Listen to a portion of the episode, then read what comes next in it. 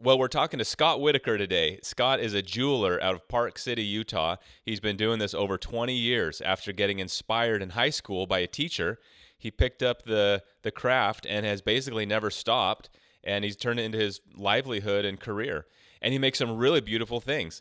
Go to his website or his Instagram and you'll see what I mean, but all of his jewelry just screams the American West and it's it's rugged and the textures uh, match with the outdoors. And in some cases, even the way he makes it uh, inspired by the outdoors. And you'll see what I mean if you listen to this. But really neat craftsman. Uh, hopefully, I can get in his shop and film some of his uh, some of his trade up a little closer. But for now, this will have to get us started. Hope you enjoy it. Scott Whitaker with Scott James Jewelry.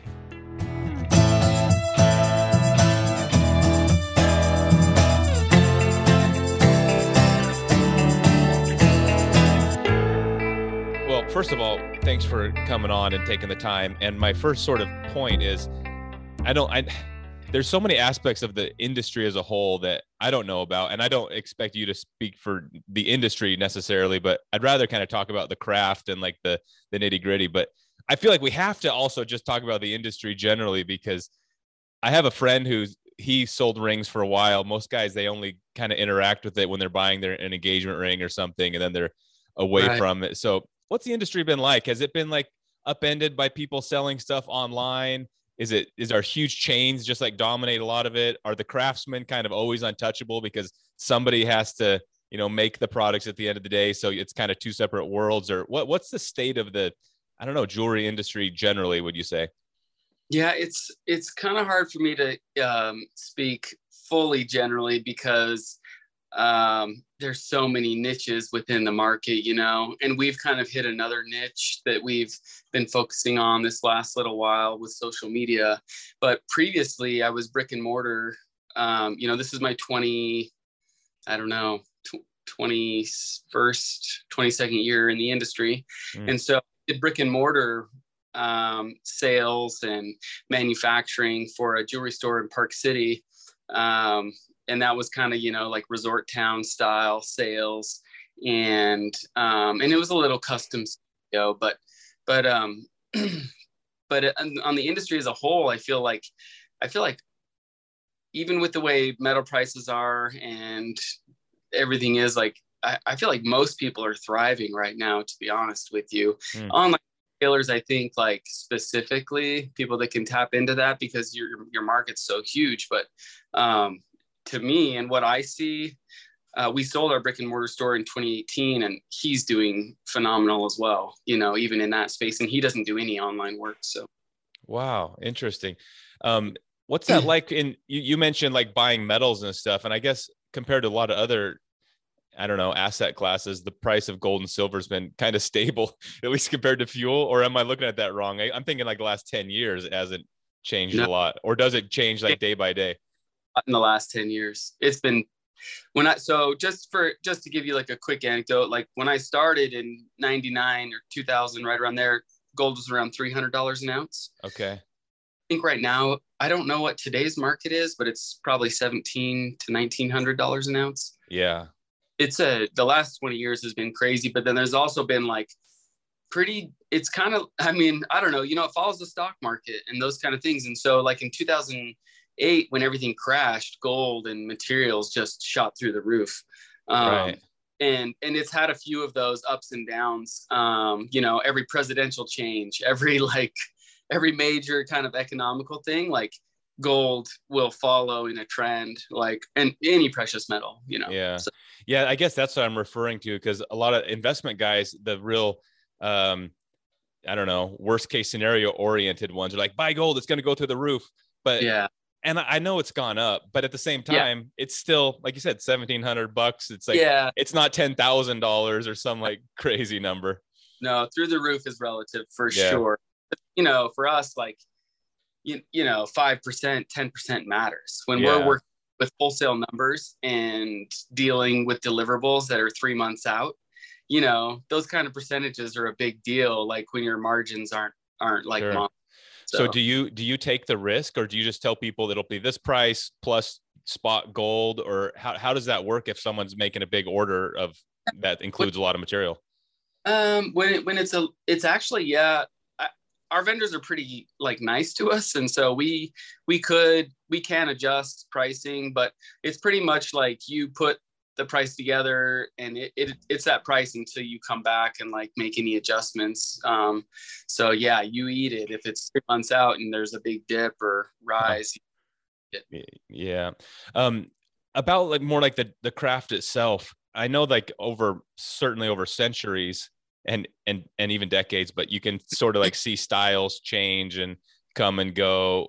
What's that like from your point of view? When you started were you making a lot of one type of thing because it was selling a lot? And if so what what's kind of in style or how, how do these uh trends in jewelry go? Or is it all pretty timeless and it's like you know a gold ring has been 10,000 years you know on trend. So how, what's that like? Yeah i kind of feel like um jewelry specifically is it's always like in you know like yes there can be styles within within there but but um but like you said like you can go look at you know a thousand year old ring that people will still be rocking today mm-hmm. and um it's so personal and that's what's so rad about the industry to me is like is that everyone and and what's crazy too because it is so personal and what that's let people um, do now um, is with like manufacturing and creating jewelry like with social media it's so easy for people to get into the industry with their own little style or their own way of fabricating or or building jewelry and get it seen by people. Um, so i would say like in general I, I feel like you know there's ebbs and flows like with with style and the big like you know the big industry people the, the large brick and mortars are pushing a narrative that um, that you'll see within commercials and and stuff mm-hmm. like that. But it, it's different now because who watches commercials and mm-hmm. you know social media driven like so heavily like with Instagram and TikTok and um, yeah. um, you know whether it's influencers or what do they call them now? Not influencers, but um, affiliates. You know, like however you're doing, you know, you're seeing product out there. Um, it's so driven via social media, and anyone gets to play that game if you if you want to. You know. Yeah, I I I love going on Etsy and just seeing what I look at that as like the common man. Like what what yeah. are like the kids? It's kids, sure, but it's just what what are people making that's cutting edge? And uh, very often, I'm impressed and kind of inspired by the things that are on there. I'm always blown away by the craftsmanship and ingenuity of people. Like, um, you know, like one new thing that's come online in the last like 10 years or so is like metal clay. And so oh. you can like regular ceramics, but you fight you you work it and then you fire it and it um the chemical formula of the clay like turns into metal, like just solid oh. metal. Yeah. So you're working with like this metal clay and it's crazy to see how creative people are because you can do that in like, you know, like a little I mean, a stay-at-home mom or a stay-at-home dad or anyone like can do this in a very small environment and make some pretty rad things you know? What what kind of metal does it turn into? That's like it's it can't be uh... gold bronze. Um, let me see if i have a sample here. I'm looking i'm so, thinking i don't know much about like chemistry but it's like yeah. people are turning clay into yeah it's pm clay and so this is a 0.925 um, material, silver clay. There's around a lot of times it depends on the the clay. Some some make it differently, but there's around a 15% shrinkage. But you oh. can you can kiln fire it or you can torch fire it, and it's straight up metal when you're done. It's like alchemy. It's crazy. It's so weird. The, the metal must be inside the clay already, yeah. and then you're just burning out the the the the mal- malleable clay yep. part, I guess. Exactly. And you can like under fire and do things and it, you know, it's going to crack and not be like very sound structurally. But if you do it right, it's like most people wouldn't be able to tell the difference, you know, at all. Um, so what's your favorite type type of I don't know jewelry to make or what are you like getting excited? I mean, you've been doing it 20 years, so I'm sure you've done it all. I'm sure some of it is just kind of routine, pay the bills, and other stuff you're probably like, this is I really like these kind of projects. So what what are you getting excited about these days? Or does it all work? yeah, uh, you know, it's a mixture. Everyone asks that. They, will come into the studio and see the the toys, the tools. Yeah. And be like, oh, I can't believe you just get to make stuff all day, you know, yeah. and I'm sure you know how that is. And it's yeah. like, well, you know, like even even when you love something, when, when it turns into a career and a job, like it, it gets difficult at times. But that being said, we do feel super lucky to have the opportunity to like work with our daily basis and and use our mm-hmm. creativity. And um so i i do a lot of um lost wax casting. So we'll fabricate a piece um, make a master mold and then we'll replicate that piece via lost wax casting. We do we do a lot of that but the last ever since we sold our brick and mortar store in 2018 we kind of like turned to the social media world. We dabbled in it a little bit before but not not like we do now. And um and so the outdoors is a big part of like my family's life like my wife and my kids. We're always looking for an adventure to go exploring somewhere. And so um, we incorporate a lot of that into what we make whether it's you know water trees mountains um, and all the way from like sterling silver goods up to bridal. Um, we'll mm. put you know our little flair and touch of the outdoors and what we make. And that's kind of been a theme for the last little while. Sometimes like i'm like oh my gosh i'm making something with a mountain again you know like yeah. you on that road of like is this really what i'm doing? But um but it always like seems to like circle back around in a theme of some sort. And we you know we get creative. I'm doing a project right now that's pretty fun. That's um it's all so it's all found the metal's not found material but um but what i'm putting into the pieces is found the rocks or whether it's a tree branch that i find and i'll mold that and cast it in silver. And then i have a, a tumbler that i'm building that i'm i'm actually making like a five gallon barrel tumbler but i'm going to use the river to turn the tumbler. Oh wow. Oh and wow cool. I'll use the media. The media inside the tumbler is just going to be rocks and sand from the riverbank, yeah. and it'll it'll turn the metal, and whatever we get off of that will be what we deliver. Is so it'll be kind of like ri- river earth tumbled jewelry. Yeah, that's cool. Um, wow. So this is just occurring to me, but this must be one of your a question you get all the time. Will people bring you jewelry that it maybe it was like their grandma's and it's pretty out of style or not their particular style and have you melt it down and remake it into something because for some reason all of a sudden that just hit me when you're talking like what a great way to repurpose and bring to life like the act the, the same element kind of like you said using the river power or these other things and and give them totally new life without just leaving it in a jewelry box for you know 80 more years exactly yeah so you know, we did that a lot more when we had a brick and mortar store and we're kind of like nine to five servicing mm-hmm. customers in that format. I get hit up a lot to do that kind of work. But one of the things that I've had to learn the most in this industry is like how to say no. like, yeah. you know, it's so because those sentimental jobs are so beautiful too. Like, there's a lot of meaning behind that. And recycling or turning something old you know that that has so much sentimental value into something new that someone wears is a beautiful story. And and we have done it for customers for sure. We don't do it super often though um anymore but i have friends that do it if, if people need it so. Yeah it, you know it, there's probably some risk that comes along with it because if it doesn't go quite right you've like torched the ring and it's like a it's a one-way road. Exactly.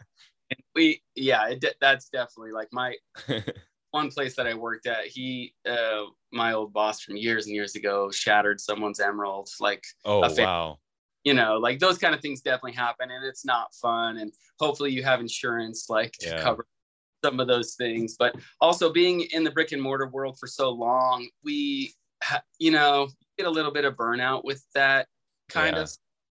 And we've been able to hone our craft a little bit more to like just make what we want to make and and it's yeah. been good so can you t- ex- tell us i should have started here but how you first got involved in this craft and making jewelry and what what it, it was that kind of led you down this road to begin with sure yeah yeah so i mean i think early early on you know working with my hands in some form something i always did um, but it was like you know macrame like tying some hemp necklaces or uh-huh. or beading some stuff. Um, and uh, but when I got into high school, I had an amazing teacher, Sue Villela.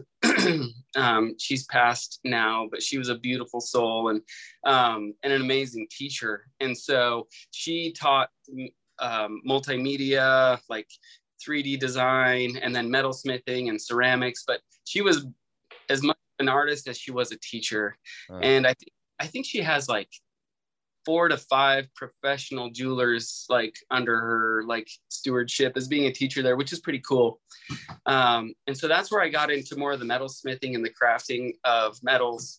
And then when I was going to college, I worked at a, a store in Park City that's no longer there. It's called Tommyknockers, and they were uh, they were like a small little mom and pop custom craft um, store where they did a little bit of wholesale. They dabbled in in wholesale of their own designs, um, but but that's kind of where I learned a lot of the trade um, hmm. professionally. Wow. And then more or less after picking up the trade skills, I guess you at some point you opened the brick and mortar store, but it just kind of turned into a career, I guess. And was that intentional or did, did that, is that just kind of how it yeah. unrolled? Um, yeah, that's kind of just how it unfolded. We, I went to college all, uh, through working and which took me forever because I started a family, decided to build a try and build a house. It got crazy for a while. Mm-hmm. So college took like it took me a few years to finish. But um, but while I was going uh, to college, I got my degree in uh, technology management and business management. And it was either like when I got done, I was like, okay, we're we're either making a break from this jewelry thing or we're going all in. And we decided to go all in. And we we purchased a little, the kind of like a even smaller version of what Tommyknockers was in in Heber. We purchased um, a gentleman's inventory and took over his lease, and um, then we kind of stepped into like a, and this was like you know you're changing watch batteries for five bucks, and you're you know what I mean like you're yeah. doing everything you can to make it work. This is a small town that we did this in, you know, back in 2006. Um, and it was right before the crash. And so we bought, and you know, people had boats in their yard. They had like, you know, four wheelers everywhere. People were just spending money like crazy in 2006. And then right. it slowly crept into um, to the crash. And we were like, oh man, this yeah. is gonna be rough. Like this industry is not where you want to be yeah. for for this big of a downturn. So it was kind of wild. We had to get creative on some um, avenues on how to make make some money, like not just in the brick and mortar store. We bought a lot of gold. I don't know if you remember that time frame, but like gold buying places popped up. Yeah, everywhere, everywhere. We buy gold. Yep. yeah, everywhere. And we jumped on that train because everyone was doing it. But it honestly, it was helpful. Like, and not just for us, but for the customers coming. Like, there was a little bit like you know, took that route to make money and to get rid of some of their goodies. So, so was that was that big right then because people, I mean, lost their job and they needed to just like raise some cash, and the jewelers yes. happened to be equipped to judge how much it was worth and et cetera. Is that sort of what was going on there? Yeah, totally. And it's mandated from the state. Like you, it's almost like a, I mean, you could call it like, like kind of like pawn shop almost esque in how it's regulated through the state. You need to have your own license to do it, and then um, and then they come around and check your scales, make sure everything's good to go, and um, do all that. But yeah, like it. I mean, there was a lot of people that that came in, like you know, wow. for gas, gas money and grocery money for sure. Yeah, because it'd be pretty easy to take advantage of those people, you know, and you could just tell, oh, that's fake gold. That's not even real gold. Then I'll give you 10 bucks. yeah.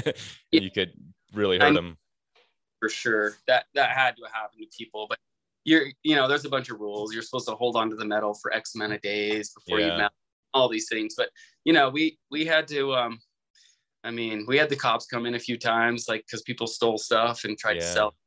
Or like go that whole route. It was kind of crazy. Um, you mentioned that the the mountains that and these nature things, and I got to mention that even though for you it's probably just you know Wednesday and just another thing. But for people like me who don't see this very often, I got to just have you explain it because it's really neat. You're making castings. I assume they start with wax, topographic uh, mountains and canyons and ranges and yeah. and such, and and putting them into uh, certainly bracelets and necklaces and stuff. Can you maybe? I don't know if, if how that started or how you got into that, but it's they're really beautiful and really neat. Can you talk about how you kind of got onto that tact and a little bit about how that's done? Sure. So I don't know what year I started doing CAD CAM work, but that was part of what I did for um, part of my degree was like integrating business and technology. And and um, one of my ideas back then was you know integrating cad cam which was kind of like just starting in the industry back in like 2000 and gee maybe four, three 2003 or 2000 sometime early 2000s it was kind of just starting in the brick and mortar store like um, i think larger industries had already had it going for a while but it was getting like cost effective enough for small stores to be able to get in on it. Mm. And so I got in on it relatively early doing some CAD CAM work. And um, when we bought our new store, we ended up buying a 3D printer and it just got all of our wheels turning on like, okay, what what can this thing actually do? Like what mm-hmm. what can print that we can, you know, turn into jewelry and um having the mountains be part of what we love. Like we got the idea to to dabble with the topography and um, and it's crazy now because there's a lot of people doing it now as prices come down with printers and mm-hmm. and that's one that's one downfall i guess of social media is um you know how easy it is to knock someone off yeah and and and i i don't know if i like i don't know if we were the first but i did as much research as i possibly could and yeah. we did not see topography jewelry out there this was like 2015 um, and we haven't hit it super hard, but that being said, that's a whole nother story. Um, the 3D printing is kind of what got us into it and um, what you can do with CAD CAM and like um, getting these maps and being able to, to like put them into the jewelry um, it's pretty awesome you've, you've probably seen a few different things that we've made i guess yeah yeah oh yeah uh, like uh, all of them they're just i've never seen one up close but they're just I don't they're just beautiful. You just stare at them and I'm sure if it's a mountain that you climbed yourself a few times, it could be really meaningful to see yeah. the the little saddles and draws that you've yeah. spent time in. I got to imagine that just could really draw a person in. Yeah, we've done a lot of um, you know, from you know, people's grandparents' cabin up in the mountains of Colorado to where they got elope where they eloped and got married you know all of these really fun special locations it's been it's been cool for sure and it's cool to hear the stories behind you know yeah. that the, the piece that they're getting to so you so you can you'll you'll have orders for just like a custom piece of the earth that you've never cast yeah. or made before like hey i got engaged on this river bend on this river here can you cast that out and and you're able to somehow rebuild that yeah, exactly. Yeah, we've got a little program that we um, do our CAD CAM work in and and printing and and the the technology's gotten so so great too that you can cast directly off of a print. Um, we do a lot of fabrication work too. Like we're not just like a, a print a print shop because there are those out there, but mm-hmm. uh, but then what we'll what we do too is like you know incorporating some other earth like oriented stuff in there, whether it's a tree branch or mm-hmm. you know some some different things from from those areas we can incorporate that as well. So it's pretty fun for sure. Yeah that's really something. Um oh about social media you mentioned it's it is a downside. People can see your work and and knock it off but at the yeah. same time um and that's why i think you're pretty smart to be involved with it. Nobody can be you and like have your story and like for yeah. example when you, when you hire a craftsman to make something custom half of it is the product you receive. The other half of it is just the story of who made it and and how you cross paths with that person. I think that i think that there's some social media is great in that way where you can actually be a little more attached to the person making these some of these custom things. And i know for a lot of uh, things i purchased that's that's half of it you know just who's this from? What are they all about?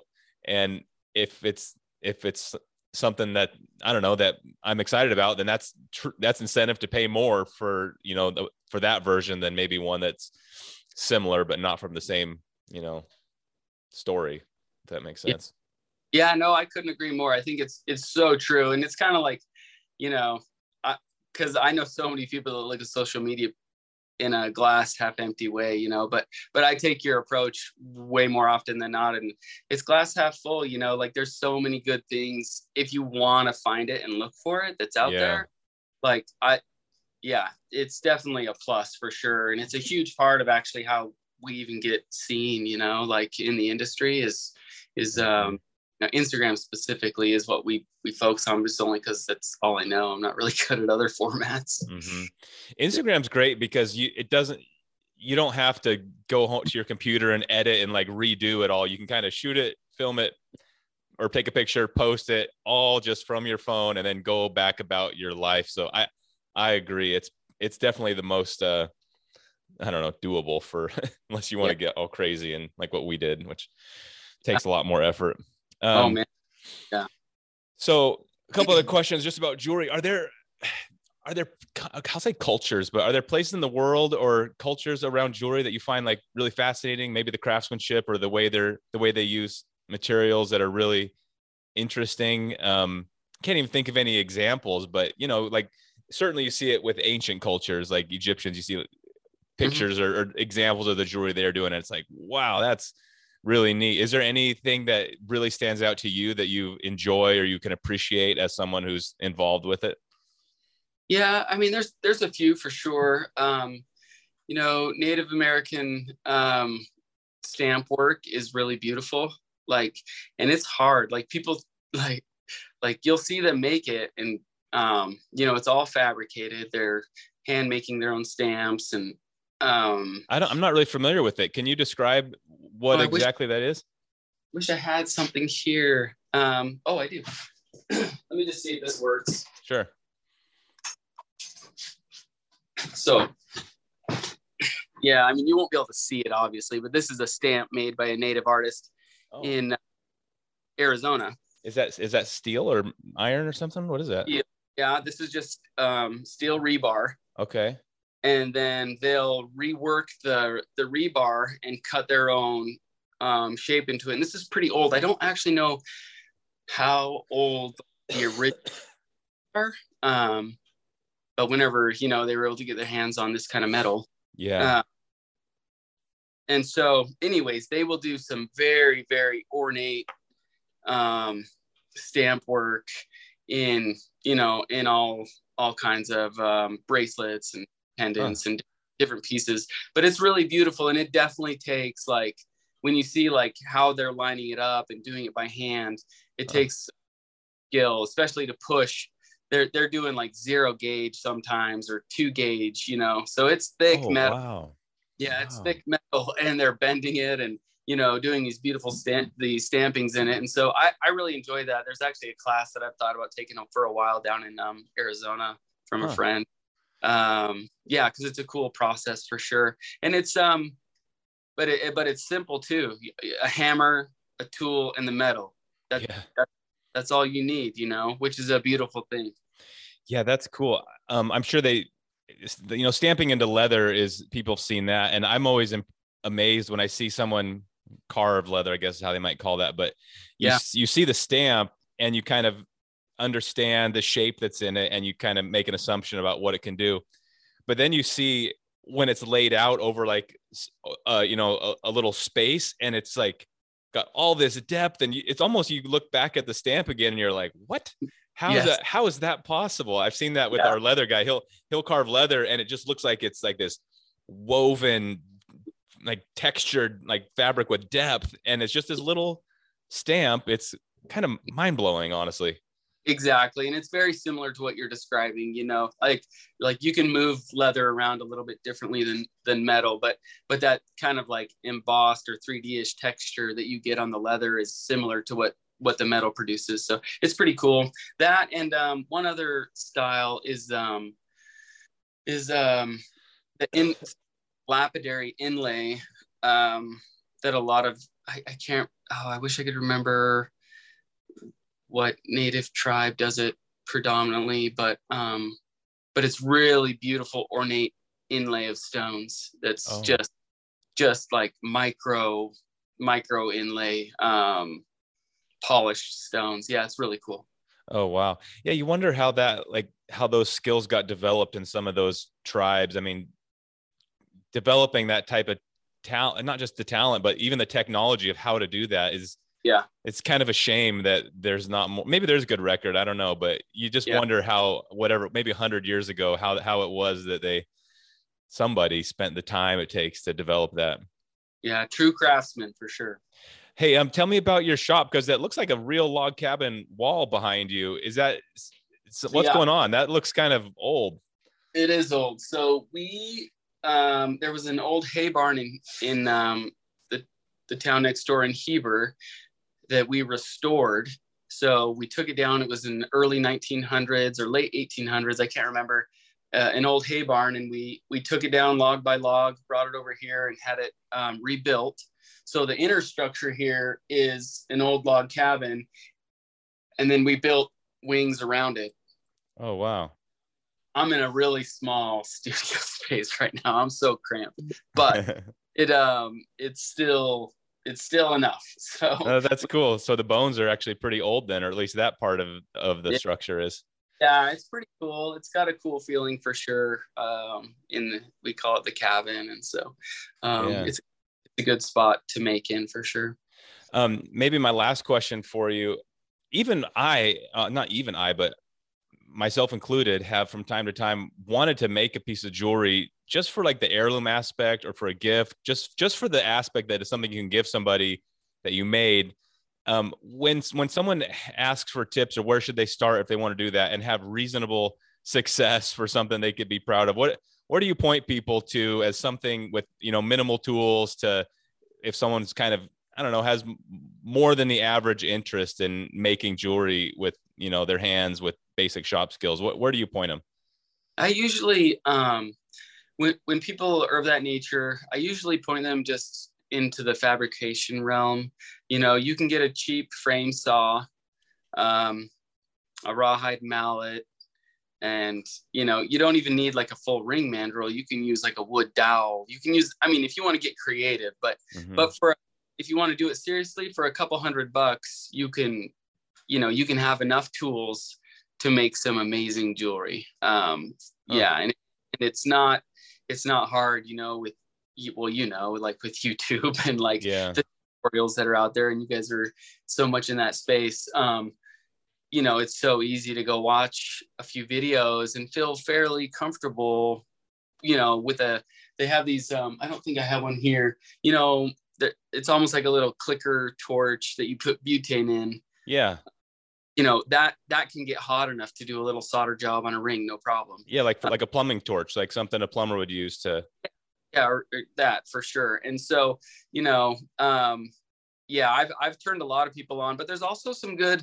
people out there. Um there's a group on instagram called metalsmith society and it's oh. run friend corky and she has created I mean, she's built this thing into like, I don't know, I think there's like 150,000 followers in a couple years, but the information she's put together is just incredible from from how-to videos to tools to you know equipment needed like all sorts of stuff she's put together on there and it's pretty awesome. So there's a lot of information out there um, to get people started but i think fabricating is like a really a really easy way. And and like i was saying about the stamping like that doesn't even require a torch unless mm-hmm. you to anneal your metal and soften it back up if you're stamping it that much. But you know you don't have to. Like you can do more simple designs that you can order um, annealed metal and pretty much have a stamp and a and a hammer and a mandrel and you're good to go.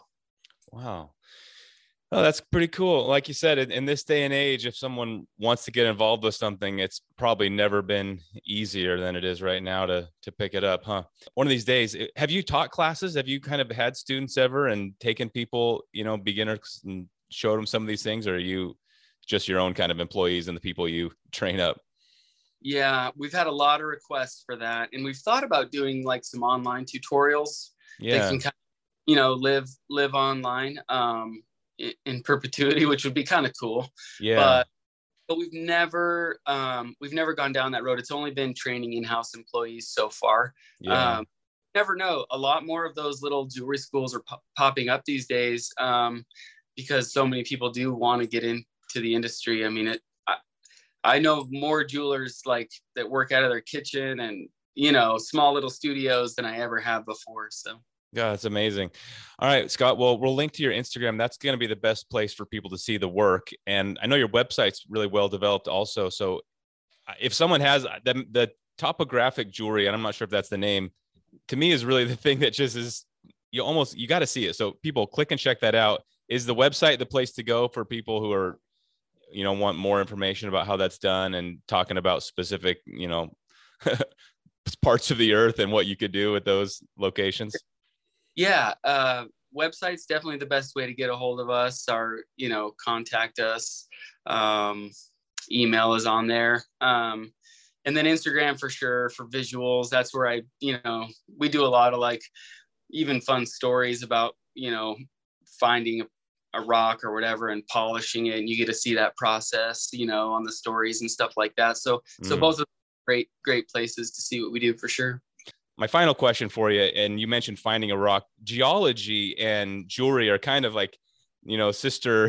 they're not they're not related, but they're more related than you think. And um, yeah, it's always impressive when people uncover things just out in the earth. Have you found some cool stones and gems and ever, you know, taken your jewelry in that direction of, I don't even know about taking it, but finding the, the material or um, yeah. geodes and turning them into stuff? For sure. And that kind of goes back to that. I think we talked about at the beginning is like, I have this new series that I haven't fully got off the ground yet, but it's, it actually is just called Found. And so, or maybe it's it's something like that. I can't remember. I labeled it on an Instagram post, but yeah. we two zones that we go to on a regular basis. This is one you probably can't see. You might be able oh, to yeah. see a little bit, but wow. this is a place we go to in the Wasatch Mountains, and it's a mixture of um, epidote and pyrite and a bunch of different minerals. But um, but if you see me on a trail, I'm looking down. That's just that's just how it's going to be. Or if I'm at the water at the river, I'm trying to look for agates or different pieces. So we have a lot of pieces that we've um, we cut, we find them, we cut them, we lap do the lapidary work and set them in our own settings. So it's funny how good kids are at that. Like on one on one hand, I'm always annoyed my kids, their pockets are full of rocks like all the time. And I'm like, why are you doing that? But then sometimes, in fact, recently we were gone and my oldest Leo, he found this rock, is like a geode, and it is it's amazing. It's just like this massive geode. I, I don't even know. It's just like the crystally looking stones yeah. inside of it. And even I was freaking out. And so it's uh, kind of funny how these kids have the same instinct that's like, this is cool. And I got to look at it and be like, it is actually pretty cool to look for rocks. so funny. You're, I'm going to have you talk to my wife because I've got rocks at my house. wondering, what we're doing, but I just tell my kids it's their inheritance and we're good. yeah, that's awesome.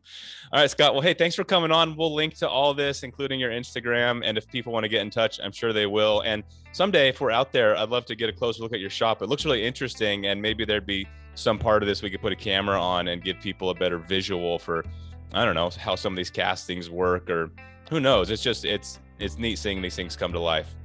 Yeah, it'd be fun to have you out. All right. Take have a good one. Thanks for joining us. We'll do it again soon.